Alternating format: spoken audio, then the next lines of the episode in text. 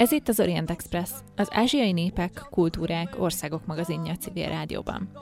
Üdvözlöm a hallgatókat, Günzberger Dóra vagyok.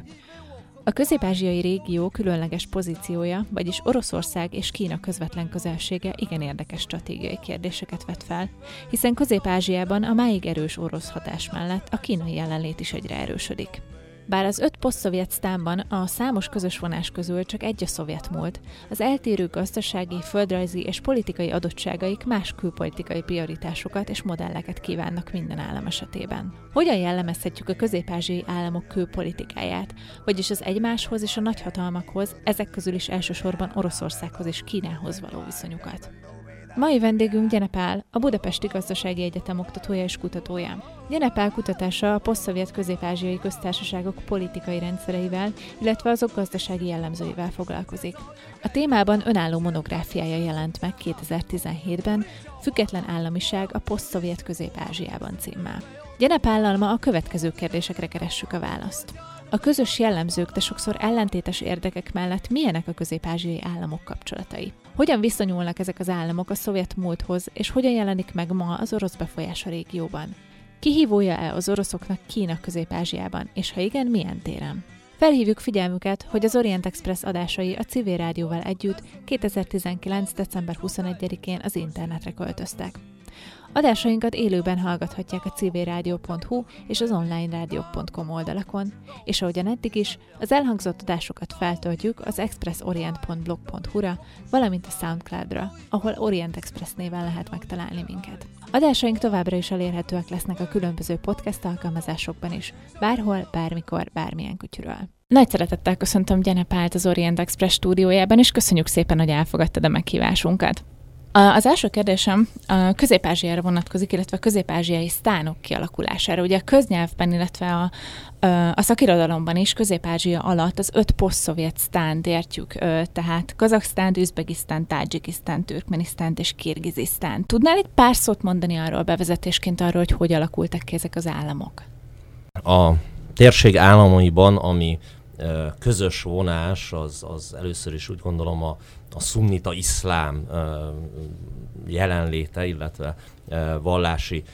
dominanciája ugye a, a térségben végbe ment 7.-8. századi arab hódítástól kezdve a térség népei iszlamizálódtak, tehát ez egy közös kapocs az említett öt ország népessége között. A másik jellemző közös vonás az talán a, a nyelvi, kulturális párhuzamosságok, türk, török nyelvű népek dominanciája jellemzi a, a térséget, tehát az általad említett öt országból vagy nemzetből négy, nevezetesen a kazak, kirgiz, az üzbég és a türkmén, ezek a török-türk népek közé sorolhatók. Egyedüli kivételt a tádzsikok képeznek, akik hát gyakorlatilag perzsák, ugye az úgynevezett tádzsik nyelv, az, a, az az Iránban beszélt fárszival, illetve az afganisztáni dárival azaz a perzsával lényegében identikus, tehát kulturálisan egy ilyen türk, e, perzsa, civilizációs örökség hordozói ezek a közép-ázsiai népek, és hát a harmadik közös kapocs vagy tényező pedig, hogy a 19. század második felétől legkésőbb ugye a cári Oroszország, illetve hát aztán majd a Szovjetunió keretei között éltek, léteztek és fejlődtek ezek a népek. Sok szempontból azt lehet mondani, hogy, hogy ennek köszönhetően ki is szakadtak a, a, az iszlám világból, hát majd nyilván erre bővebben is e, vissza fogunk e, e, térni, de tulajdonképpen hát ezek a, a e, társadalmak e, egy, egy erőteljes kulturális russzifikációnak, illetve a szovjet uralom évtizedeiben erőteljes szekularizációnak e, voltak kitéve, úgyhogy ma is hát ezek a, a közép-ázsiai társadalmak, illetve politikai rendszerek sok tekintetben jobban hasonulnak, vagy, vagy idomulnak a poszt térséghez, mint ahova sorolni szoktuk őket, és nem pedig annyira a közel-kelet vagy dél-ázsia társadalmaihoz. Egymás között milyen tényezők, milyen dinamika mentén alakítják a közép-ázsiai országok kapcsolatait? Teszem azt, melyik ország a vezető szerep, melyik a bezzeg ország, melyik a legkevésbé stabil? Igen, tehát azt, azt lehet mondani, ugye, hogy a, a tulajdonképpen ebben a jelenlegi formájukban és határaik e, között sok szempontból a szovjet korszak e, nemzetépítésének a, a termékei. Ugye a 20. század elején még nem igazán voltak e, kiforrott nemzeti identitások, tehát a, a, az iszlám vallás adta inkább a társadalmi kohéziót, illetve amik a szovjet korszak előtt ott léteztek államok, azok inkább a dinasztikus elv mentén szerveződtek, tehát a, a e, napjainkból ismerős közép-ázsiai e, nemzetek, ezek tulajdonképpen a szovjet korszak egyfajta felülről vezérelt nemzetépítésének a, a terméke, és a szovjet korszakban e, alakították ki, hát sok esetben az oszd meg és uralkodj elvét követve a határaikat is. Na most ebből fakadóan, mivel igazából azt, azt ugyan, ugyanakkor senki nem gondolta komolyan a szovjetek részéről, hogy ezek valaha is ténylegesen független, önálló, szuverén nemzeteként funkcionáljanak, amikor széthullott a a e, Szovjetunió, és hát ezek az országok függetlenedtek, ugye a, a legfontosabb projektjük az, az tulajdonképpen az önnön hát nemzeti e, függetlenségi létüknek a, a, a megerősítése, elismertetése, vagy hát ha úgy tetszik a, a nemzetépítési folyamat lezárása volt. Ebből fakad az, amiről gondolom később még szintén beszélni fogunk, hogy, hogy regionális kooperáció az, az nem igazán volt, volt jellemző, tehát ugye, hanem a saját nemzetállami szuverenitásuk felett örködnek féltékenyen ezek az államok, és hát azt lehet mondani, hogy a, a, a viszony, a szomszédsági viszony az, az nem a legjobb közöttük általában, tehát ez a mindenki rosszban van mindenkivel, alapvetően ez a képlet. Na most hát a, a méretekből fakadóan ugye regionális vezető szerepre az öt országból kettő pályázhatna jó eséllyel. Az egyik az Üzbegisztán, ami messze a legnépesebb, majd hogy nem népesebb, mint a, a többi közép állam együttvéve és hát ez fekszik a, a térség civilizációs centrumában is, tehát itt vannak a, a jelentős nagy történelmi perzsa városok, ugye Buhara, Samarkand, stb., tehát kulturálisan is centrum pozícióban van, illetve hát demográfiailag, és ebből fakadóan gazdaságilag is az egyik legerősebb. A másik pedig Kazaksztán, ami egy óriási méretű, földrajzi területét tekintve ugye egy India méretű országról van szó, ugyanakkor szemben Indiával 20 milliónál is kevesebben lakják, tehát egy ritkán lakott ország, aminek ugyanakkor hát elsősorban a, a természeti kincseinek, szénhidrogének, energiaordozók bőségének köszönhetően gazdaságilag viszonylag jól sikerült teljesíteni posztszovjet mércével tekintve mindenképpen, tehát a gazdasági illovasa a, a szovjet közép térségnek az, az vitán felül e, Kazasztán lett a függetlenség óta, tehát tulajdonképpen ez a, ez a két ország e, az, ami e, regionális vezető szerepre egyáltalán aspirálhatna, de, de hát ők is, ők is inkább rivalizálnak egymással, de azt lehet mondani, hogy, hogy Kazaksztán is, illetve Üzbegisztán is azért politikailag viszonylag legalább stabilnak bizonyult. Ez egyébként Türkmenisztánról is elmondható, ami nyersanyagokban szintén gazdag ország. A két legszegényebb közép utódállam az Kirgisztán, illetve Tadzsikisztán, és politikailag is ezek bizonyultak egyébként messze a leginstabilabbaknak. Ugye Kirgisztánba két alkalommal és 2005-ben, illetve 2010-ben akár forradalomnak is minősíthető zavargásokban döntötték meg a regnáló rezsimek hatalmát, a 90-es években Tajikisztánban pedig, pedig hát nem függetlenül az afganisztáni fejleményektől egy nagyon véres polgárháború dúlt, és hát azért azóta sem túl rózsás a helyzet. Ha jól értem, akkor ezekben az országban, tehát Tajikisztánban és Kirgizisztánban a, a gazdasági fejlettség fokával fog, hozod összefüggésbe a politikai rendszer stabilitását. Milyen más tényezők befolyásolják még a politikai stabilitást? Hát azt gondolom persze, hogy, hogy igen, ezekben az országokban az, hogy e, gyakorlatilag nyomorog a társadalom egy jelentős része, az, az e, is a politikai instabilitás meleg ágya, de ehhez, ehhez más tényezők is hozzájárulnak. Ez a bizonyos szovjet korszakban lezajlott nemzetépítési folyamat, ez talán Kirgisztánban, illetve Tajikisztánban volt a, a legkevésbé sikeres. Hát ennek, hogy ez miért alakult így, azt hiszem nagyon szertágazó okai vannak. Talán el, elég fölhívni a, a, a figyelmet ugye a földrajzi tényezőkre, tehát ha, ha Kirgizisztánt valaki például alaposabban megnézi a térképen, hát rájön, hogy, hogy egy, egy szinte lehetetlen formájú ország, amit egy 6-7 ezres hegyvonulat szel ketté, Tajikisztán domborzati viszonyai hasonlóak, tehát ezek földrajzilag nagyon széttagolt országok, ahol hagyományosan nagyon erősek a regionális identitások, ugye mind a mai napig tulajdonképpen a, a, a nemzeti identitásoknál a régiós identitások azok, azok sokkal erősebbek. Ugye a két ország között politikailag még az a különbség, hogy Kirgisztánban 2010 óta többé-kevésbé első ránézése demokráciára emlékeztető politikai berendezkedés van, még Tajikisztán az, az egy személyközpontú elnöki diktatúra, de tulajdonképpen Kirgisztánban is azt látjuk, hogy a, a versengő politikai pártok azok, azok igazából nem nem az Európában megszokott ideológiai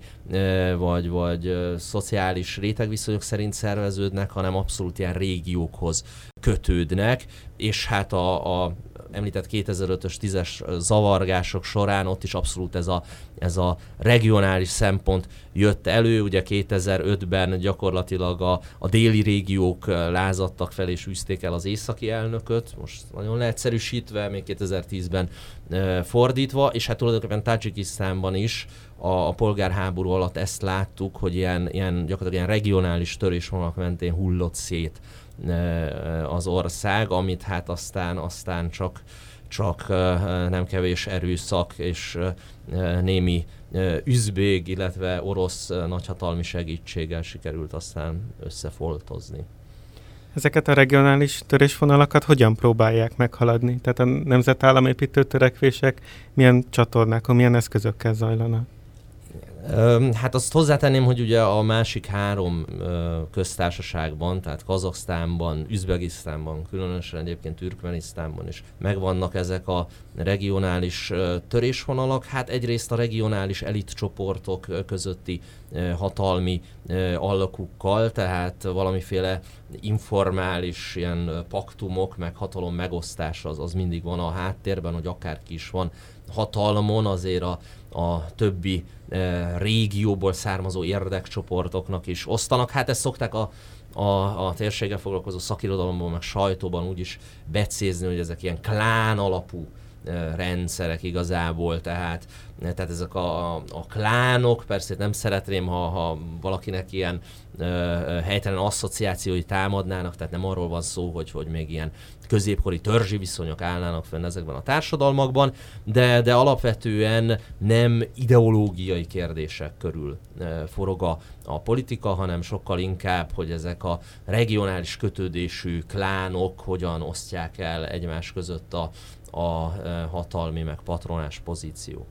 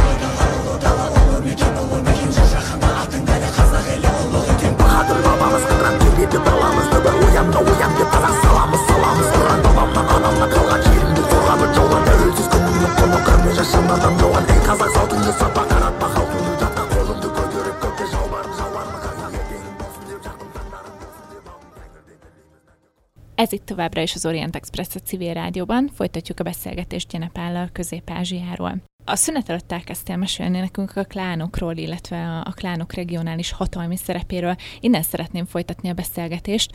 Melyik országban mennyire meghatározó ez a klánrendszer, hogyan fogalmaztál? Vannak regionális különbségek, vagyis országonként eltérő különbségek, vagy általános az a struktúra? Hát ez többé-kevésbé mindegyik országban jellemző. Ugye Türkmenisztánban azért nagyon nehéz tisztán látni, mert az mind a mai napig egy ilyen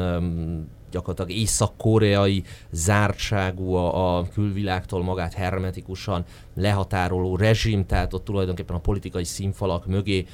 nagyon nehéz belelátni. Kazaksztán esetében meg ugye hát azért akárhogy is nézzük, Kazaksztán talán a legmodernebb, sok szempontból nyugatiasabb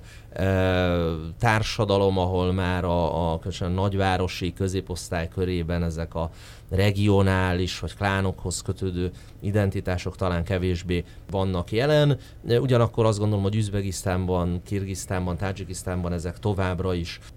erősek, és hát mondom, ami a, ami a stabilitást garantálja az általában valamiféle ilyen, ilyen klánközi paktum, tehát informális hatalom megosztása a, a színfalak mögött a fontosabb regionális érdekcsoportok között, és hát itt jön be ugye a, a, a gazdasági fejlettség, vagy hát inkább természeti erőforrásokkal való ellátottság szerepe, hogy ahol van miből ö, osztani, ott ugye, ott ugye többeknek jut, több érdekcsoportnak jut még, ahol a, a konc az kisebb, vagy, vagy soványabb, ott hát kiélezettebb lesz a a ö, ö, marakodás is. Tulajdonképpen Kirgisztánban, illetve Tádzsikisztánban nyilván szűkösebbek az erőforrások, szűkebbek ennek megfelelően azok a patronás csoportok vagy körök is, ahol ezek elosztásra kerülnek, és hát általában, ahol, ahol ilyen fegyveres konfliktus, tehát polgárháború tört ki, annak átterében általában az volt, hogy egy ilyen regionális csoport próbálta meg kisajátítani a teljes politikai és, és gazdasági hatalmat. Ugye a Kirgisztán esetében ami eléggé éles ez az északi és déli régiók közötti ellentét. Tajikisztánban pedig, pedig hasonlóan ott, hát most ugye a hallgatók persze ezt akkor tudnak igazán követni, ha ha egy Tajikisztán térképet néznek, mindegy, az úgynevezett Hujandi, ezt a szovjet időkben Leninabadnak nevezték, ez a régió volt egy ilyen privilegizált helyzetben, hogy a tajikisztáni pártvezetők is általában onnan onnan kerültek és amikor Tajikisztán elnyert a függetlenségét, továbbra is ez a, ez a Hujandi elit csoport birtokolta a, a vezető pozíciókat, és hát van, van egy olyan interpretációja is a tádzsik polgárháborúnak, hogy, hogy tulajdonképpen itt a szovjet korszakban háttérbe szorított régiók, az úgynevezett Garmi térség, illetve a Pamír térség, azok lázadtak fel ugye a szovjet korszakban privilegizált helyzetű régiók ellen. Persze aztán van, van a konfliktusnak másik olvasata is, tehát volt, volt a tádzsik polgárháborúnak egy, egy ideológiai dimenziója, és ha úgy tetszik a, a szekulárisabb, illetve iszlamizáltabb erők között, de, de, de mindenképpen volt egy ilyen regionális olvasata is a történetnek. Ezek a regionális, illetve államközi különbségek akadályozzák, hogy a regionális együttműködés egy integrációs szintre lépjen, illetve ezek engednek teret a nagyhatalmi befolyásszerző törekvéseknek? Azt gondolom, ezek a regionális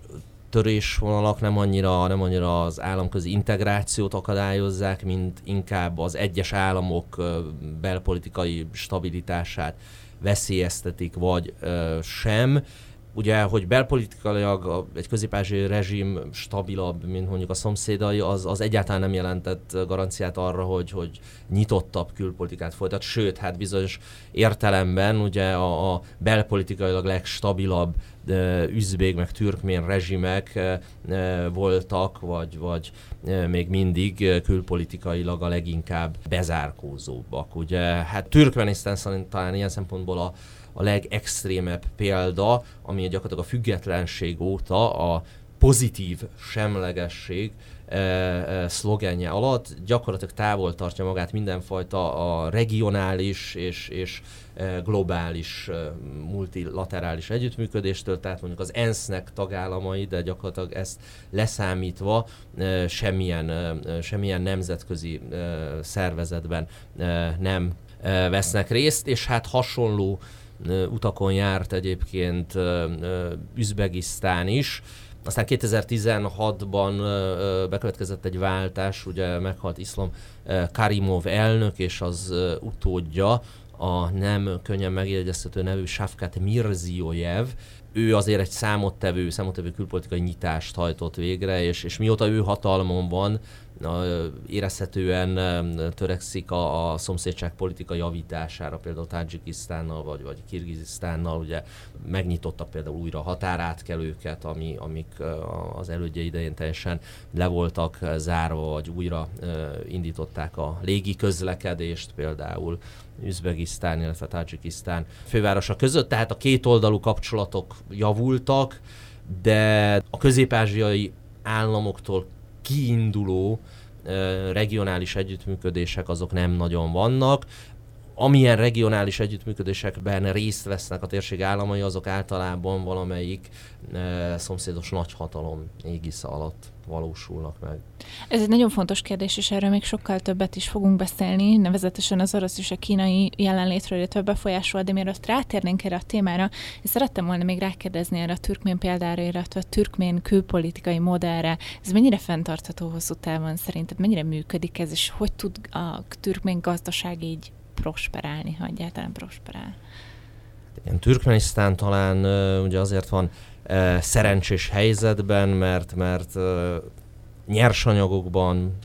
szénhidrogén alapú energiahordozókban, konkrétan földgázban egy rendkívül gazdag ország, tehát globális szinten ugye a Perzsőből menti monarchiák után talán a, a, a világ negyedik legnagyobb földgáz kitermelője Türkmenisztán, tehát nagyon közel áll ugye a, a Perzsőből menti olajmonarchiák alapján kidolgozott járadék gazdaság, vagy járadékos állam ideál típusához, tehát ahol tulajdonképpen az államhatalom bevételei szinte kizárólag a szénhidrogén exportból származnak, és, és így e, gazdaságilag ugye gyakorlatilag a saját polgáraitól e, tudja magát függetleníteni az állam, illetve hát nem, a, nem az állam függ a, a polgáraitól adóbevételek révén, hanem a polgárok függenek ugye az adóbevételekből finanszírozott szociális juttatásokból. Hát én úgy gondolom, ameddig, ameddig ez a, a földgáz exportáló és teljesen egyoldalú ugyanakkor viszont, azt azért nem árt kihangsúlyozni, hogy, hogy Türkmenisztán gazdasági függése a, a földgáztól az, az teljesen egyoldalú, és egyébként földrajzi értelemben is nagyon egyoldalú az export. Gyakorlatilag most a, a földgázuknak a, az oroszlán részét azt, azt Kína felé exportálják, tehát Kína vásárolja fel az összes türkmén földgázt, hát ameddig ez a, a Kína felé földgáz exportáló gazdasági modell működik, addig úgy gondolom ez a sajátos türkmén politikai rendszer is működhet, már pedig ugye a kínaiak azért alapvetően nem arról híresek, hogy, hogy a velük gazdasági partnerségben álló országok belpolitikai viszonyait különösebben kritizálnák, vagy bolygatnák emberjogi szempontból, tehát egyelőre ez, ez működik, és hát Türkmenisztánban ugye mondom mindenfajta politikai pluralizmusnak a függetlenség kezdet óta csírája is el van folytva, tehát gyakorlatilag gyakorlatilag egy egypárt rendszer működik, nincsen, nincsen egyáltalán szabad sajtó, mondom már-már észak-koreai szintű politikai elnyomásról beszéltünk, tehát a türkmén állampolgárok sem nagyon utazhatnak ugye szabadon külföldre, külföldiek is csak nagyon nehézkesen ö, ö, utazhatnak be, és hát még ami a, az Észak-Koreával való párhuzamot indokolja, a már-már szürreális mértékű személyi kultusz. Ugye erről a, a független Türkmenisztán első elnöke, Szapár Murat Nyíazov, alias Türkmenbashi, aki szerényen ugye minden türkmének atya címet viselte, volt különösen hírhet, hát hosszan lehet sorolni az extrém példákat, hogy mit tudom én, a, a hét napjait, meg az év hónapjait is családtagjairól, meg saját magáról nevezte el, meg, meg ugye a főváros középpontját díszítette aranyozott szobra, ami mindig a napjárásával megfelelően fordult el, és hasonlók, tehát tényleg már-már egy ilyen az önmaga paródiájába forduló sztálnista típusú személyi kultusz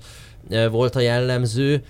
aztán uh, Türkmenbasi halála után az ő utódja, az ugyancsak nem könnyen megjegyezhető nevű Gurbanguli Berdi Muhammedov elnök, aki egyébként a, a Türkmenbasinak a személy fogorvosa volt, és aztán egészségügyminisztert csináltak belőle, és ebben a minőségében örökölte meg a politikai hatalmat. Bizonyos széles körben elterjedt szóbeszédek szerint egyébként a türkmenbasi törvénytelen fia is lehet akár. Na minden esetre, amikor ő hatalomra került, ugye sokan azt várták tőle, hogy majd egyfajta nyitást hajt végre, és hát legalább a, a személy kultusznak ezek a leg extrémebb megnyilvánulásaival leszámol, de hát azt hiszem ezekben a várakozásokban egyelőre csalódni kellett, mert azóta már Berdi Muhammedov elnöknek is aranyozott lovasszobra ékesíti a, a türkmén fővárost, Asgabatot, tehát tulajdonképpen ebben nem, nem hozott változást az elnöki utódlás.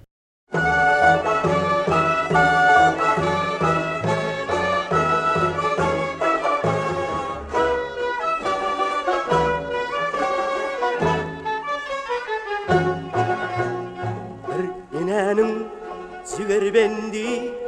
bir gövrede bir ten bir zan Türkmenistan Özbekistan Bile döre bile Türkmenistan Özbekistan Yaşa beyiklerin yurdu Beyik adın dilledistan Yaşa beyik ta yudumda Türkmenistan Özbekistan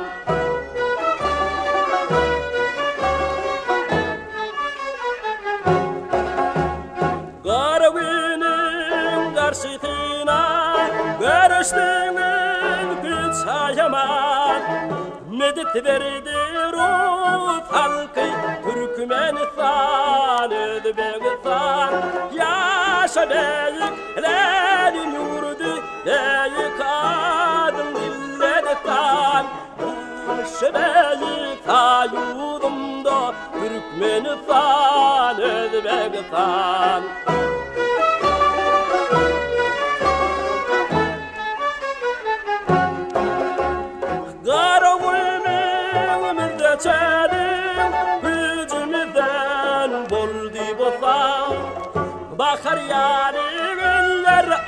Acar, Türkmenistan, Özbekistan Yaşa beyliklerin yurdu, beylik adım Hindistan Yaşa beylik ta yurdumda, Türkmenistan, Özbekistan Yaşa beylik ta yurdumda, Türkmenistan Ez itt továbbra is az Orient Express a civil rádióban. Folytatjuk a beszélgetést Jenepállal. Már szóba került a nagyhatalmi érdeklődés, illetve rivalizálás a térségben, illetve Kína szerepe. Akkor jelenleg Kína tekinthető a legbefolyásosabb régión kívüli nagyhatalomnak Közép-Ázsiában? Vagy ez a cím Oroszországé, esetleg az Egyesült Államoké? Igen, hát ez a térségben egy nagyhatalmi versengéssel kapcsolatban, hát így a sajtóban is meg a szakirodalomban is két interpretáció verseng, az egyik a, a nagy játszma metaforájával próbálja leírni a helyzetet, tehát hogy tulajdonképpen a Szovjetunió széthullása után megnyílt a, a tér a nagyhatalmi versengés előtt, és hát ahogy mondjuk a 19. századon a cári Oroszország és és Nagy-Britannia vetélkedett itt a, a belső Ázsia feletti hatalomért, azon ahhoz hasonlóan most különböző nagyhatalmak, így Oroszország, Kína és az Egyesült Államok között folyik egy ilyen kiélezett versengés. Na most hát ezzel szemben a másik paradigma, hogy, hogy Közép-Ázsia egyfajta, ha úgy tetszik, stratégiai magára hagyatottságban szenved, ami hát most, most így nagyon egyszerűen mondva, hogy, hogy Közép-Ázsia igazából a, a kutyát sem érdekli, mint ugye egy, egy kontinentális bezártságtól szenvedő, nehezen megközelíthető régió, Hát azt gondolom a két, két értelmezés közül talán egyébként az utóbbi az, az valamennyivel közelebb áll a, a valósághoz. Az biztos, hogy, hogy a térségben a, a nyugati érdekek és, és kötelezettség vállalások vagy elköteleződés az azért nagyon korlátozott maradt. Igazából az Amerikai Egyesült Államok számára addig volt, volt fontos a közép-ázsiai térség, ameddig ugye a tálibok elleni hadműveletek tartottak Afganisztánba, és hát annak biztosított egy ilyen felvonulási infrastruktúrális hátteret némelyik közép-ázsiai ország, illetve hát bizonyos amerikai energetikai cégek, azok mondjuk a, a kazak szénhidrogén kincsben, például a Tengriz olajmező kiakrázásában, a, a Chevron például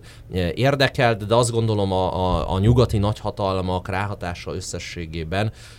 a, a közép-ázsiai politikai és gazdasági folyamatokra az, az, az minimális, és nem is nagyon mutatnak túlzott érdeklődést vagy elköteleződést. Úgyhogy itt a nagy kérdés valóban az inkább hosszabb távon, hogy, hogy Oroszország vagy Kína, és hát ebből talán most, most a, a, a divatosabb válasz az lenne, hogy Kína, mert hát ugye Kína mennyire jön fel, és gazdaságilag hogy nyomul, ugye a, a övezetés út, amit új sejemútként is szoktak apostrofálni, és valóban ambiciózus infrastruktúrális beruházásokat eszközölnek Közép-Ázsiában is, is a kínaiak. Én ezzel szemben azt gondolom, hogy egyelőre azért Oroszországnak jobban, jobban beágyazottak a, a pozíciói, tehát katonai stratégiai értelemben véve azért ez a térség még mindig Oroszországnak a, a hátsó udvara, tehát a, a katonai hard power képességek tekintetében igazából az egyetlen nagy hatalom, ami, amit konkrétan jelen van, az, az Oroszország. Mindegyik államban állomás hoznak orosz katonák? Nem, ebben azért vannak különbségek. Ugye az ötből három ország, Kazaksztán, Kirgisztán, illetve Tajikisztán, azok tagjai a hát korábban taskenti uh, szerződés, most már kollektív uh, biztonsági szerződés szervezetének nevezett. Hát ezt egy ilyen orosz ellen NATO-nak is apostrofálhatjuk akár, tehát a NATO-hoz nagyon hasonló, hogy a kollektív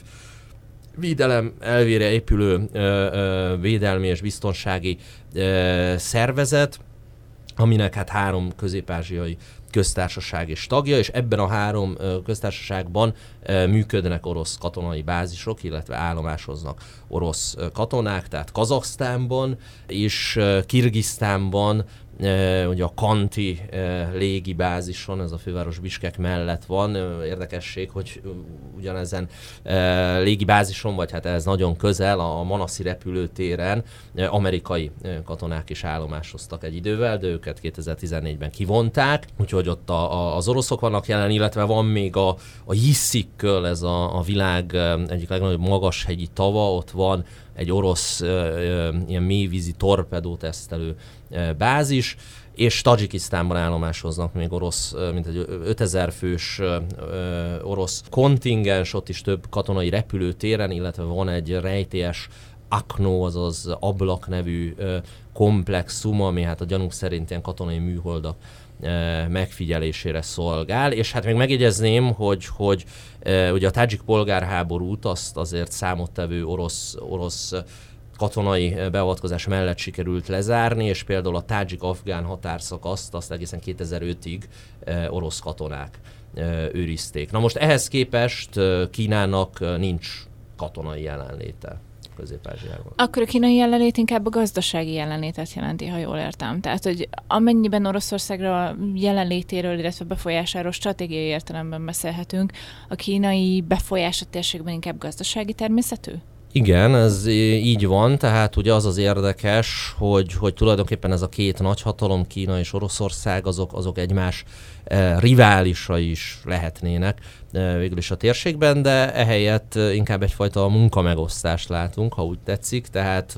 Oroszország szolgáltatja a katonai védőernyőt, és, és hard power-t, mondjuk terrorizmus elleni fellépés és hasonlókkal szemben, míg hát Kína az, az inkább ugye, gazdaságilag nyomul, ha fogalmazhatok így. Egyrészt a már említett infrastruktúrális beruházások formájába, tehát ez a, a a sokat emlegetett egy övezet, egy út, vagy új sejem út projekt, illetve hát azt látjuk, hogy, hogy a 2000-es év évtizedtől gyakorlatilag a külkereskedelem és Kazaksztán kivételével a, a másik négy köztársaságban a külkereskedelemben Kína már beelőzte Oroszországot, mint, mint partner. Tehát Kína egy ö, fontosabb külkereskedelmi partner, ugye tulajdonképpen azt mondhatjuk, hogy a, a fogyasztási cikkek túlnyomó többségét ma már a közép köztársaságok azok Kínától szerzik be, és hát különösen Türkmenisztán esetében ugye Kína a, a legfontosabb export piaca is a, a türkmén földgáznak. Viszont még egy aspektusra felhívnám a figyelmet, ami viszont szerintem megint csak Oroszország javára szól, tehát esett szó már ugye a, a katonai stratégiai dimenzióról, a, a gazdaságról, ahol, ahol e, inkább Kína felé látszik billenni a mérleg. Ugyanakkor azt is hozzá kell tenni mindehez, hogy, hogy kulturálisan e, viszont az oroszoknak sokkal nagyobb a, a befolyása. Tehát ezekben az országokban az orosz az még mindig gyakorlatilag egy közvetítő nyelvként szolgál, a nagyvárosokban, a városi középosztály az, az elsősorban orosz nyelvű, orosz televíziós csatornákat néznek. Kína kulturális befolyása ezzel szemben ezzel szemben elhanyagolható. Azt is mondhatnám, hogy egyébként ezek a közép muszlim társadalmak nem kevés kulturális averzióval tekintenek Kínára, sőt hát Kínával kapcsolatban nagyon erős félelmek is vannak, ugye Kína demográfiai túlsúlyától, és hát ugye az sem egy elhanyagolható szempont, és nem is gondolom, hogy alaptalan félelem, hogy sokan attól félnek, ugye, hogyha túl nagy lesz a kínai befolyás, vagy jelenlét, akkor talán egész közép-ázsia, ugye Xinjiang és a Xinjiangi újgurok sorsára juthat. A félelem mellett megjelenik az opportunizmus is a közép-ázsiai külpolitikákban? Tehát ők próbálnak e, profitálni a nagyhatalmi érdeklődésből, esetleg hintapolitikát folytatnak? Ö, azt abszolút, abszolút, tehát Kína megítélésében is persze van egy ilyen, ilyen kettősség, tehát mondjuk még a kazak vagy, vagy kirgiz társadalomban azt mondhatjuk, hogy van egy ilyen hát erőteljes Kína ellenes rasszizmus, nem tudom, hogy ez antisínizmusnak mondhatná. Sinofóbia. Sinofóbia, igen, köszönöm. Addig ugyanezeknek az országoknak a, a gazdaság és politikai elitje, az, az viszont nagyon is készségesen együttműködik Kínával, tehát ugye ezek a nagyszabású infrastruktúrális beruházások, amiről szó esett, ezek egyébként elsősorban a, a közlekedési infrastruktúrához, meg az energetikai szektorhoz kapcsolódnak. Na most az energetikai szektor az pedig ugye állami ellenőrzés alatt áll ezekben a közép országokban, tehát tulajdonképpen ezeknek a beruházásoknak a, a fő haszonélvezője az a politikai e, elit, és hát nem is véletlen, hogy a, a hivatalos politika a szintjén ugye mind, mindig csak a, a lehetőleg szívésebb együttműködést e, hangsúlyozzák e, Kínával, és, és hát például az újgur e, kérdésben is e, ugye e, semmifajta kritikát e, nem fogalmaznak meg Kína irányában, de a közép-ázsiai társadalmak e, körében viszont van, van, egy, van egy erőteljes sinofóbia. Érdekes módon a, a, az oroszokkal kapcsolatos kulturális attitűdök azok egyébként sokkal, sokkal pozitívabbak. Tehát a történelmi előzmények okán akár azt is, azt is gondolhatnánk, hogy egy erőteljes erőteljes orosz ellenesség van ezekben a, ezekben a társadalmakban, de, de hát legalábbis az én személyes tapasztalatom szerint ez, ez, ez nem igaz, sőt, hát mondom, kulturálisan hogy az oroszokat magukhoz sokkal közelebb állónak érzik, mint, mint, mint hát a kínaiakat.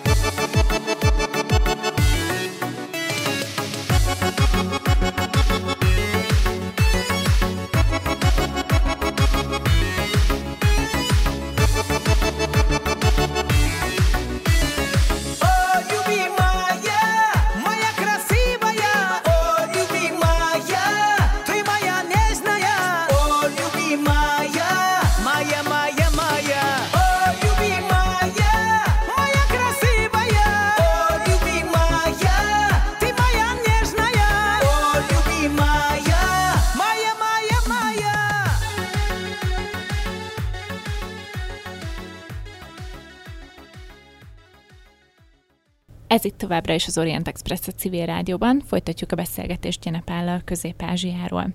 A szünet előtt a régió bizonyos országaiban megjelenő sinofóbiáról beszélgettünk, és folytassuk most innen a beszélgetést. Vannak az említett sinofóbiának fizikai megnyilvánulásai, mint például Pakisztánban, ahol mondjuk rendszeresek a projekteken dolgozó kínai munkások, illetve maguk a projekt helyszínek elleni támadások? Szorványosan, de, de előfordulnak, tehát ö, volt példa, mondom, ha nem is rendszeres jelleggel, de, de igen, például Kirgizisztánban, Biskekben ott, ott több alkalommal is támadtak meg kínai üzletembereket, illetve diplomatákat, bár, bár amiket én olvastam ezekkel a hírekkel kapcsolatban, elképzelhető, hogy ezek, ezek inkább ilyen ujgur szeparatisták, vagy, vagy aktivisták, vagy terroristák, kinek hogy tetszik, követték el, nem, nem helyi,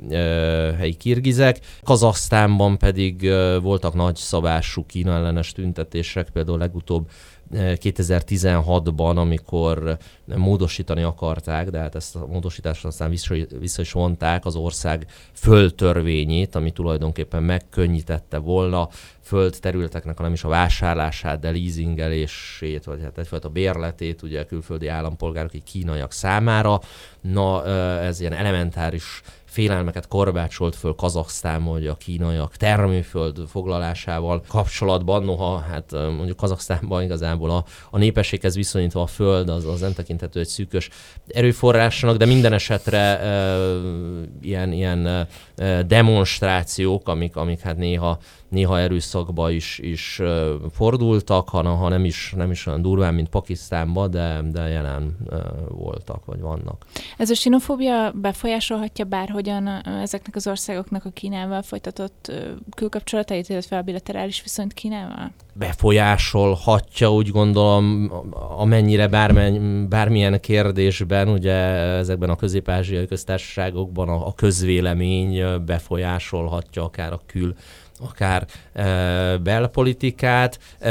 hát mivel ezek e, ugye Kirgisztán kivételével e, gyakorlatilag e, mind elnöki diktatúrák ezek az országok. Nyilván a közvélemény nyomását, ha, ha hosszan hatalmon kívánnak maradni, azért előbb-utóbb tekintetbe kell venniük, de, de pillanatnyilag szerintem azért a, a Kína ellenes közhangulatnál a, a kőkemény gazdaság és lobby érdekek azok nagyobb súlyjal esnek alatba, és hát amíg ezt a profitábilis kapcsolatot a közép-ázsiai ápolják, ápolják Kínával, addig azért, azért, jó viszonyra próbálnak törekedni. A, relatív russzofília és a relatív sinofóbia az mennyiben segíti el, vagy akadályozza a a közép-ázsiai államok és a régión kívüli államok kapcsolatainak az intézményesülését. Gondolok itt például az Eurázsiai Unióra. Ez a gyakorlatban ez egy működő projekt? Ugye alapvetően akkor onnan kezdeném, hogy, hogy talán három nagyobb ilyen, ilyen regionális integrációs projekt zajlik jelenleg a, a közép térségben, amiről érdemes megemlékeznünk. Ugye az egyik, amit már említettünk, ez, ez szintisztán katonai illetve biztonsági profilú, és egyértelműen orosz vezető szerep mellett valósul meg. Ez a korábbi taskenti szerződés, vagy, vagy kollektív biztonsági szerződés szervezete, amiben ugye Oroszország, Belarus, Örményország, illetve hát az említett közép-ázsiai országok, tehát Kazasztán, Kirgisztán és Tajikisztán a, a tagjai. Ugye emellett van egy másik, hát ilyen nehezen körvonalazható, de talán leginkább biztonságpolitikai profilú szerveződés vagy együttműködés. Ugye ez a Shanghai együttműködés szervezete, ami hát ilyen szervezeti formában 2001 óta működik. Ez ugye Kína és a szomszédos államok területi vitáinak és, és vitatott határszakaszai delimitálása véget jött létre, így tulajdonképpen a, a, a megalakító államai ennek Kína mellett ugye a, a közép-ázsiai köztársaságok közül Tajikisztán, Kirgisztán, Kazaksztán, és aztán 2001-ben Üzbegisztán is csatlakozott ehhez, és hát nem most utolsó sorban Oroszország is a, a tagja. Na most hát ugye mm, ez már, már eleve egy érdekes kérdés, hogy, hogy egy olyan, olyan biztonságpolitikai szervezet, ahol a, két potenciális, legnagyobb rivális együttesen van jelen, ennek tulajdonképpen mik lehetnek a céljai, vagy, vagy mennyire lehet hatékony. Hát azt mondhatjuk, hogy a sankai együttműködésnek a fő profilja az ugye a, a kínai terminológia szerint a három gonosz, ugye a, a szeparatizmus, a ö, vallási extrémizmus ördögei vagy, vagy gonosza elleni fellépés lenne, tehát ha úgy tetszik egyfajta ilyen terrorizmus elleni együttműködés lenne a fő profilja. Leginkább, na most azóta kínaiak ezt szorgalmazzák, vagy, vagy próbálták erőltetni, hogy valamiféle gazdasági tartalommal is megtöltsék, például egy, egy szabadkereskedelmi övezetet hozzanak létre a sankai együttműködés államai, de ebben az oroszok nem annyira partnerek, mert ugye nekik már megvan a maguk gazdasági integrációs projektje, erről is mindjárt szótejtek, és hát ezért is szorgalmazta nagyon Oroszország, hogy ugye a sankai együttműködés az bővüljön ki Kínának, ugye megint csak komoly riválisával 2017-ben Indiával, illetve Pakisztánnal, ami hát ugye persze a föld, földrajzi horizontját elképesztően kitágította ennek a, a szervezetnek, viszont, vagy, viszont hogy egy ilyen, ilyen széles horizont mellett mi lehet az együttműködés valódi tartalma, hát így, így már egész biztos nem fog, nem fog egy életképes szabadkereskedelmi övezet megvalósulni. Na úgyhogy dacára annak, hogy ugye mondom Kína az, az külkereskedelmileg is, meg, meg tőkebefektetések tekintetében egyre inkább dominálni látszik a közép látképet. Ennek ellenére kimondott gazdasági integráció az, az nem Kína, hanem, hanem Oroszország irányából zajlik. Ugye ez a már említett Eurázsiai Unió, aminek a közép országok közül Kazasztán, illetve Kirgisztán a tagja, és hát ezek ugye vámuniót, illetve azon is túlmutató, ugye sok tekintetben az Európai Uniót másoló közös vagy egységes piac létrehozására tesznek,